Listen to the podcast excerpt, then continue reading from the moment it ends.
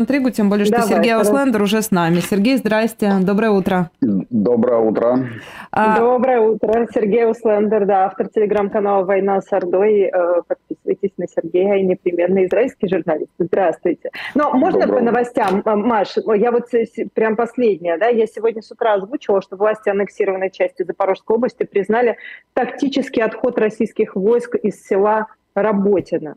Вы, вы знаете, что там происходит? Ну, Работино освобождено. Угу. Работино уже находится, ну вот судя по картам, там Дефмона или Дипстейта в зеленой зоне. То есть это зона, которая уверенно контролируется украинскими войсками. Есть зона серая, где непонятно там, что происходит и кто контролирует там тот или иной населенный пункт, он может переходить из рук в руки и так далее, но Работино уже в зеленой зоне.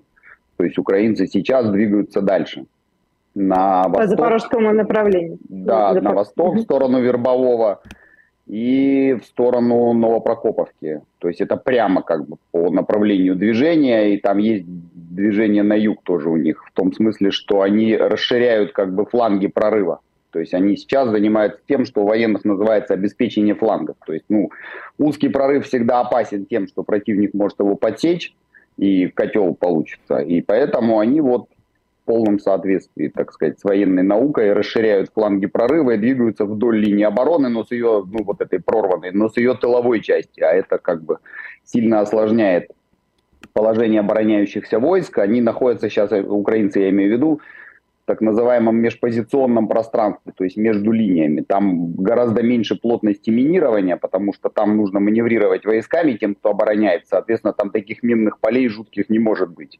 Ну и вот, собственно, украинское командование этим воспользовалось и сейчас вот раздвигает эту горловину и создает пространство для маневра. А почему именно это направление? Что там дальше? Каким, как вы считываете план украинского командования? Дальше Такмак. Такмак. Потому что угу. Такмак... То есть это все в сторону Мелитополя, Это Мелитополь, да? Да, за Такмаком угу. Мелитополь, за Мелитополем уже, собственно, Азовское море. Вообще за Такмаком оперативный простор. Там уже нет линии обороны, такие очаговые только участки, и нет минных полей. Ну, физически невозможно было это все заминировать, естественно.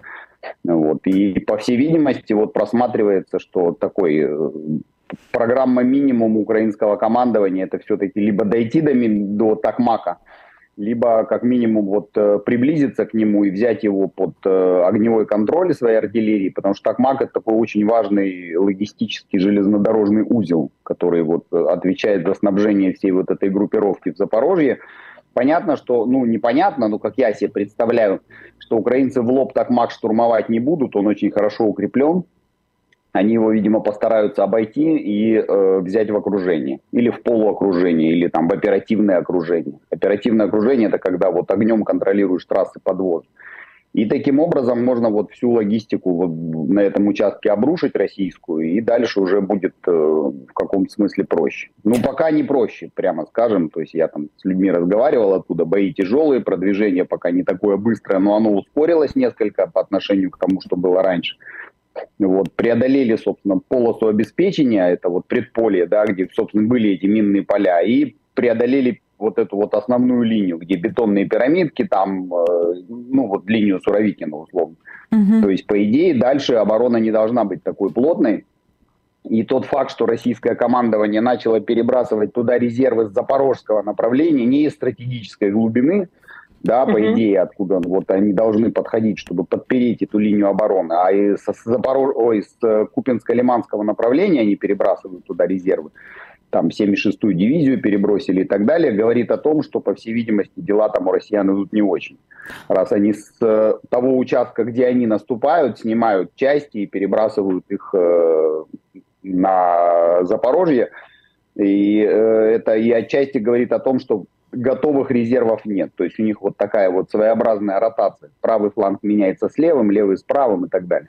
А, вы знаете, я сейчас смотрю Deep State Map, да, ну, такой один из источников. Тут такое mm-hmm. количество сосредоточено полков, батальонов, штурмовых батальонов, бригад и так далее, вот вокруг этого прорыва в работе, но тут и Ахмат стоит, тут, судя по Deep State Map, тут их штук 15, наверное, подразделений. То есть э, при этом несколько линий обороны. Что происходит, как вы объясняете, почему они не могут с этим справиться? То есть вот ну, по концентрации в... вот этих, э, господи, тут они обозначены такими красными ромбиками. По концентрации, сейчас я да, даже да, ссылку да. кину вам, чтобы вы, я имею в виду в чат, чтобы вы посмотрели. То есть ощущение, что ну тут, в общем, вся мощь российского оружия. Ну, по всей видимости, вся мощь российского оружия не очень справляется с э, вот этим наступательным порывом украинских войск. Это раз. Второе, эти войска в боях давно. Ну, не считая Ахмата, который, как я понимаю, там не сильно в них и участвует. Да, там это же не тиктоки снимать и не штурмовать. Но мы их вообще не видим, да. Их никто не видит, да. Это такой вот Ахмат Шредингера такой своего рода, mm-hmm. да. Я, я полагаю, у них там личный приказ Рамзана Ахматыча бой не лезть, на первую линию не соваться, потому что вот еще с начала вторжения известно, что первый же их контакт э, с украинскими военными не очень э, закончился весьма плачевно да, для них. Поэтому, а вопрос в том, что сейчас представляют из себя эти красные ромбики. Угу. То есть вполне может быть, что эти войска очень сильно истощены, измотаны. Вот для этого нужна ротация. То есть подразделение там какое-то э, отвоевало месяц, как и положено, опять же, вот по, по, по таким нормальным военным нормам, дольше месяца нельзя воевать. Его должны отвести в тыл и его заменить другое. А вот тот факт, что они с Купинского направления перебрасывают на Запорожское, и вот это вот у них такая ротация, первый барак меняется со вторым, вот как в том анекдоте. Поэтому эти ромбики еще не означают, что там прямо какая-то дикая концентрация войск, и все они там прям супер подготовлены и так далее. Вот а... сейчас уже там начались соприкосновения с десантниками псковскими, которые которых перебросили. Там, ну, дивизия, она из трех полков состоит. Вот первый полк, 104 по-моему, его перебросили сильно пораньше, и он уже так изрядно потрепан. То есть там уже пленные оттуда были и, и, и так далее. Так что на карте это все выглядит совсем не так, как в жизни. Слушайте, а ротация, она, она почему? Не хватает людей? Вот вчера гулял этот э, приказ Шойгу, который оказался фейковым о мобилизации. В итоге сказали, что мы не требуем, ну, то есть э, Россия не, не будет сейчас не проводить никакую мобилизацию, потому что у нас все ок. А, э, ну, понятно, что как мы скептически к этому относимся, да, но тем не менее, а у них не хватает людей, поэтому они просто одного направления перебрасывают в другое. Или не хватает обученного персонала. персонала. Да. Ну, что касается приказа Шойгу, он, да, действительно, наверное, фейковый, но я на что обратил внимание, что вчера генерал Картополов, этот из Госдумы-то, угу. сказал, что мобилизации не будет. Я напомню, что 20 сентября прошлого года он сказал, что мобилизации не будет, и 21 сентября объявили мобилизацию. Так что вот к его словам тут надо повнимательнее прислушиваться.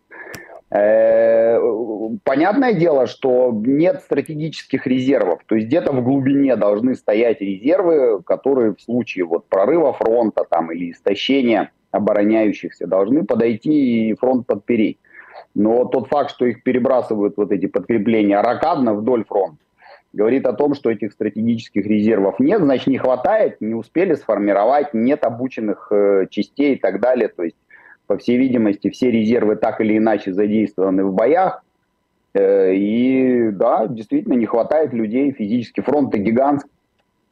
Вчера, извините, э, в топ такой, вчера у нас был представитель «Идите лесом», а они занимаются тем, что э, помогают избежать мобилизации и уехать из страны желающим. И он рассказывал, что много случаев, как отправляют раненых солдат в военные госпитали, и только они более-менее встают на ноги, и их отправляют обратно на фронт.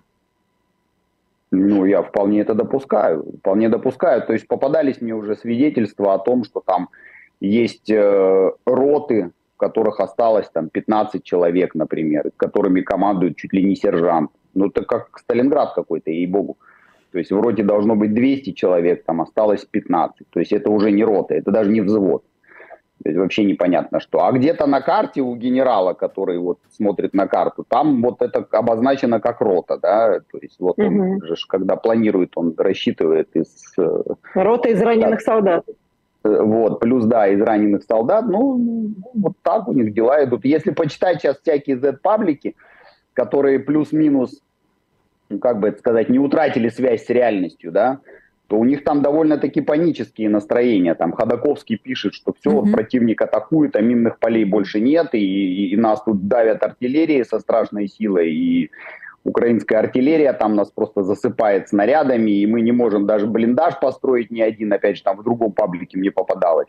Потому что только мы начинаем его строить, тут же прилетает снаряд, да еще с какой-то такой поразительной точностью, и все, и в итоге мы там копаем эти ячейки, ну, ямы такие, и сверху прикрывшись этими, как его, э, плащ-палатками сидим них, значит, и беспрерывно висят коптеры над головой, там швыряют эти бомбочки. Ну, в общем, короче, да плохо у них там а, все, видимо, А, а Ходоковский, он же в ДНР, насколько я помню, в так называемой. Да, да, Правда да, же? да. Он, то есть он с той стороны, он не в Запорожье. Угу. Он вроде на фронте, да. Угу. А, соответственно, вопросы тут у нас. А, скажите, а как, а, значит, сейчас из чата тоже почитаю, вижу ваши вопросы. А что с украинскими потерями? Насколько я понимаю, украинская сторона очень неохотно делится этими данными, точнее, совсем не делится, но при этом есть косвенные признаки того, что действительно украинцам очень тяжело в настоящий момент, и что очень много выбывших.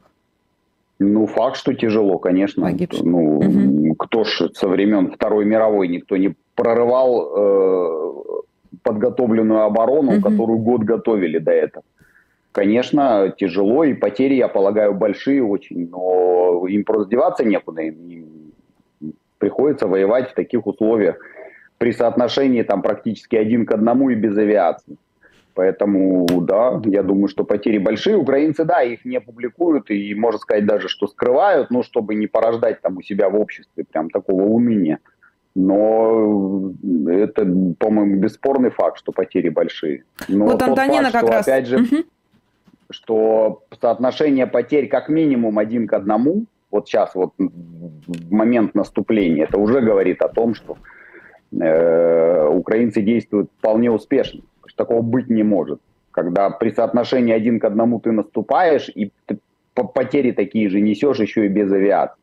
Но, тем не менее, вот э, куда деваться. Война идет такой интенсивности, и уже не было там сто лет, не знаю. Ну, то есть один к одному, при том, что одна сторона наступает, другая обороняется, это, а по книжке обычно три к одному, да? Вот в классической, по, скажем по так, книжке, военной. да, наступать надо, имея три к одному. Угу. Там, например, американцы во время войны в заливе не имели соотношения при наступлении на иракскую армию три к одному, но они имели абсолютное господство в воздухе, абсолютное. Вообще иракская авиация отсутствовала как фактор. И понятно, что они там давили вообще все живое, и доходило до того, что там самолеты гонялись за отдельными танками. При таких раскладах можно наступать и меньшей группировкой. Но у украинцев нет почти нет авиации, то есть она там появляется над линией фронта, но в основном, я так понимаю, для выполнения таких всякого рода специфических заданий, типа там пустить ракету Storm Shadow или что-нибудь в этом роде. Поэтому, да, это какая-то совершенно нереальная ситуация, но вот она происходит. А, Слушайте, вот был а вот вопрос от идет... Антонины, да. Ир, если позволишь, я просто начала его читать конечно. уже. Там был вопрос, связанный с тем, что а Украины Остались резервы? Что с резервами у ВСУ? Ну, э, Генштаб не докладывает нам, слава богу, украинский, что у них там осталось, но, судя по всему, остались еще, потому что, опять же, есть всякого рода асинтеры, которые, это вот по, ну, по открытым источникам, которые все это дело изучают, и они э, там сравнивали номера бригад, которые были уже в наступлении по, опять же, открытым источникам. Ну, кто-то там видео выложил, кто-то фото, где-то там тактические номера видно на технике и так далее. И пришли к выводу, что еще несколько бригад украинцы в бой не вводили. Вот, либо вводили так очень частично. И, в принципе, да, в случае, если сейчас им удастся прорваться, прям вот совсем уже за линией обороны, то есть возможность успех развить. Да, и Вот сейчас идет, да не, не страшно, вот оно сейчас идет, да, мы видим активное контрнаступление ВСУ, а сколько, сколько еще оно может, я имею в виду по погодным условиям? То есть скоро же затишье будет, наверное. Уже. Ну, по-любому будет пауза, да, потому что и войска измотаны, и э, тылы надо подтягивать, и, и погода начнется, да, начнет меняться. То есть, э, ну, я, честно сказать, прогнозы не смотрел, но я полагаю, это грубо конец октября, вот так примерно. То есть теоретически еще где-то полтора месяца есть у украинской армии. Но э, еще раз, сейчас могут темпы резко ускориться, потому что вот они полосу обеспечения или предполе преодолевали два месяца. Месяц у них ушел на преодоление вот этой линии обороны. А дальше все может пойти быстрее. Война вообще вещь такая нелинейная, и все развивается всегда по такой, по своей внутренней логике, когда там один километр ты можешь проходить, э, не знаю, полгода, да. Ну, как вот россияне Бахмут. Ну, Бахмут видит, да. Да, да. да. Вот. А, а, а дальше ты можешь 40 километров пройти за сутки, как было в Харьковской области во время Харьковской операции ВСУ. Так что посмотрим. Тут как бы вот, вот сейчас попросите меня прогноз сделать, я не буду его делать, потому что это вообще дело крайне неблагодарное и, и, и совершенно не это самое бессмысленное, я бы сказал. А, вопрос еще один из чата. Что касается, можете рассказать, при каких обстоятельствах и что там случилось, и почему это все попало в заголовки? А, потеря танка «Челленджер» чуть ли не первая в истории этого вида вооружения или там с середины 90-х годов?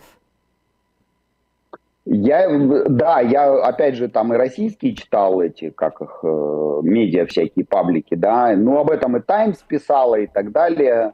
Я как-то тоже не понял, вот не хватает коллегам материалов, как будто бы вот э, да, кликбейтности не хватает. Mm. Танк подбили mm. на войне. Что в этом такого? Да? Неуязвимых танков нет. Вообще никаких. Нигде и никогда. Все танки подбиваются. Американские, израильские – Э, российские, любые. И, и тот факт, что Челленджер подбили, означал, что он участвовал в бою. Все. Вот. Вот не более чем. Но у россиян там прям по этому поводу такое воодушевление, как будто они там звезду смерти сбили. Буквально. Ничего там такого нет. Танки это такой же расходник на войне.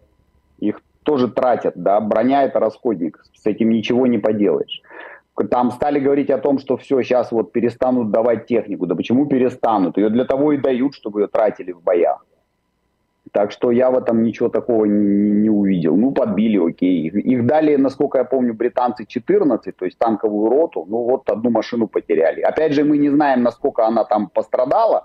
Вот. Но писали те же британцы, что экипаж остался жив. Вот Угу. Чем отличается западная техника от российской, у которой башни там улетают в стратосферу от первого же попадания. А тут э, танкисты живы остались. Это тоже такой параметр очень важный. Угу. А что это за вообще за машина такая? Насколько она мощная ну, и современная? Британский танк э, достаточно современный, там, 90-х годов. То есть у них предыдущая модель называлась Chieftain, потом вот они Challenger 1, Challenger 2. Вот, хороший танк, ничего не скажешь. Вот. Я знаю, что кроме британцев он есть, по-моему, только у Омана, что-то в этом роде. То есть их не сильно там много поставляли на экспорт э, англичане. Вот. Отличается очень такой, как сказать, у него пушка с очень хорошей баллистикой, и он предназначен для вот как бы для дуэльных поединков с другими танками. Вот. Но опять же в, в этой войне, вот как мы наблюдаем, никаких танковых дуэлей там не происходит. Да? То есть э, там все по большей части артиллерия решает, но тем не менее танк уже по-прежнему остается таким довольно грозным оружием на поле боя. Поэтому танк хороший, но нельзя сказать, что он прям вот драматически лучше, чем все другие.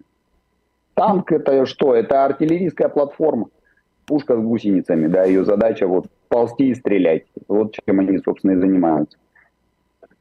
А... Я вот смотрю, продолжаю просто смотреть на, на, на карту, и до Такмака там чуть ли не меньше 20 километров, да, уже остается совсем. Чуть больше 10, насколько я понял.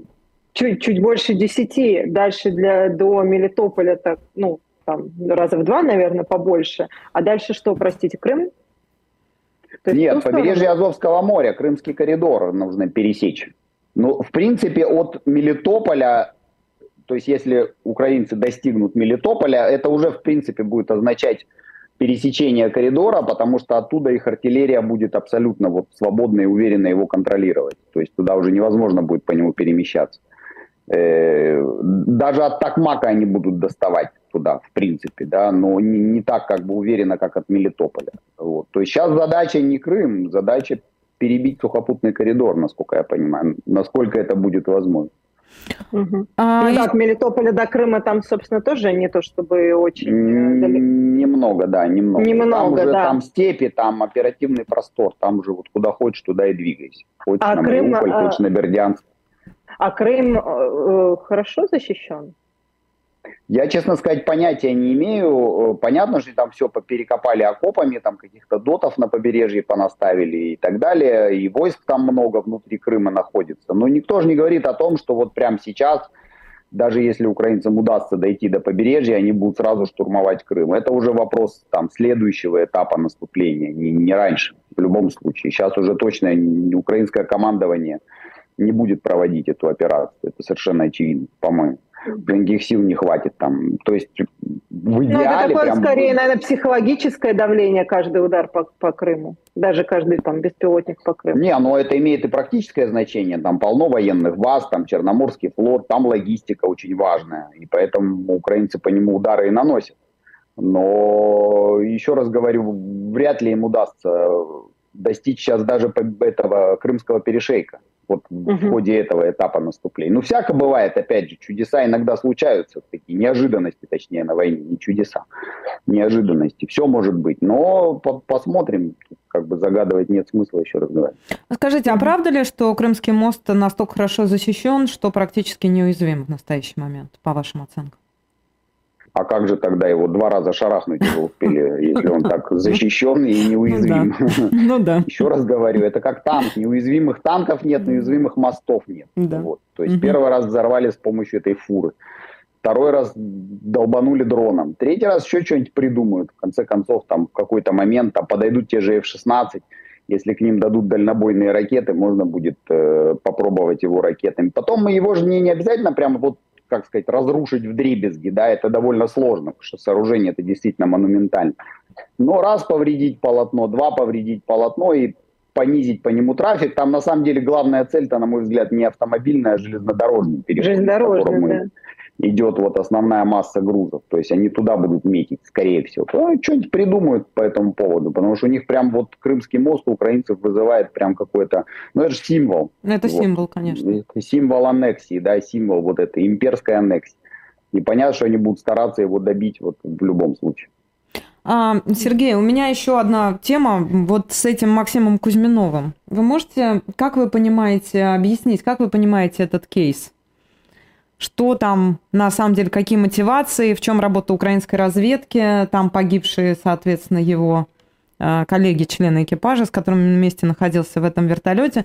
Ну и сейчас такая достаточно активная волна вот украинской пропаганды, связанная с тем, как российский летчик оказался Ты на территории. для зрителей, а, да, ну, что это ну да, пилот, это который тот самый. свой вертолет в Украине. Да. Это тот самый пилот Ми-8, да, который, соответственно, придумал это, или, я не знаю, или был завербован, как эта ситуация выглядит вашими глазами специалиста, да, который, собственно, на этом вертолете на малой высоте в режиме молчания, в режиме радиотишины пересек украинскую границу и приземлился, по-моему, в Харьковской области, да, если я ничего не путаю.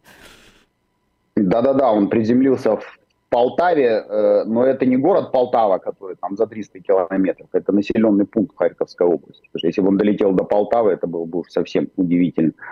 Ну, э, опять же, мы ориентируемся на вот на украинские источники, а российские пишут о том, что он вот предатель, там ходи оглядывайся, мы до тебя доберемся и все такое прочее. Э, что там произошло с членами экипажа, я не знаю. Я так понимаю, что они погибли при каких-то там обстоятельствах то ли пытались сопротивляться, то ли я не знаю, что у них там случилось, но в целом это выглядит как операция Главного управления разведки. Э, завербовали пилота, пообещали ему, э, я так понимаю, деньги, убежище в Европе, каким-то образом сумели вывести его семью из э, России, после чего он вот эту операцию осуществил. То есть он просто взлетел и перегнал самолет, ой, прошу прощения, вертолет в Украину. И ему за это пообещали, э, там, ну и вроде как его показывают, он живой, здоровый, только у него там какое-то ранение приключилось в ногу, что-то в этом роде. Видать, там был какой-то инцидент во время вот, э, задержания или ликвидации оставшихся членов экипажа.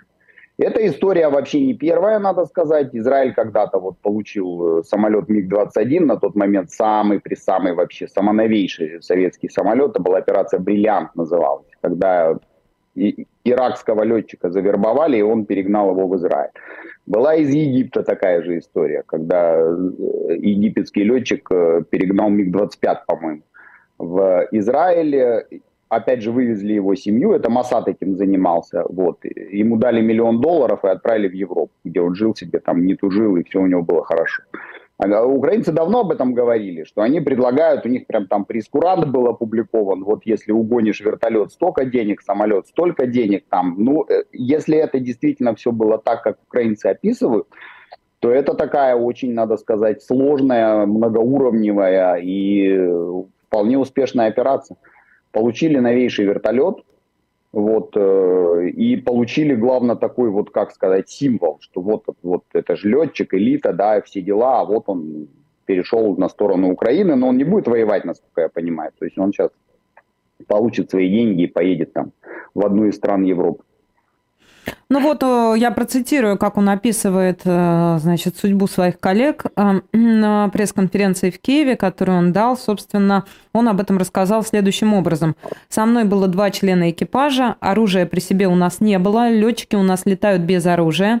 Я ребят успокаивал, я сказал, что все хорошо, что здесь живут хорошие люди, все будет замечательно. Но они начали бояться, начали немножко агрессивно себя вести и выбежали из вертолета в сторону границы. Дальнейшая судьба их мне неизвестна, но, как следует из СМИ, то возможно, что их ликвидировали.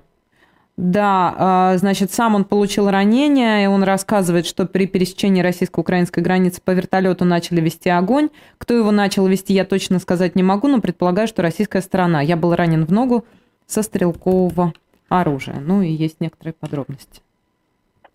Ну вот, вот, ну, да. Да. Угу. да, спасибо вам большое. А отпускаем Сергея, да, Маша? Угу. Да, спасибо. Спасибо, спасибо огромное. Пожалуйста. Сергей Услендер, израильский журналист, автор телеграм-канала «Война с Ордой». Э, ссылку в описании вы найдете. Спасибо, Сергей, большое, что вышли к нам в эфир.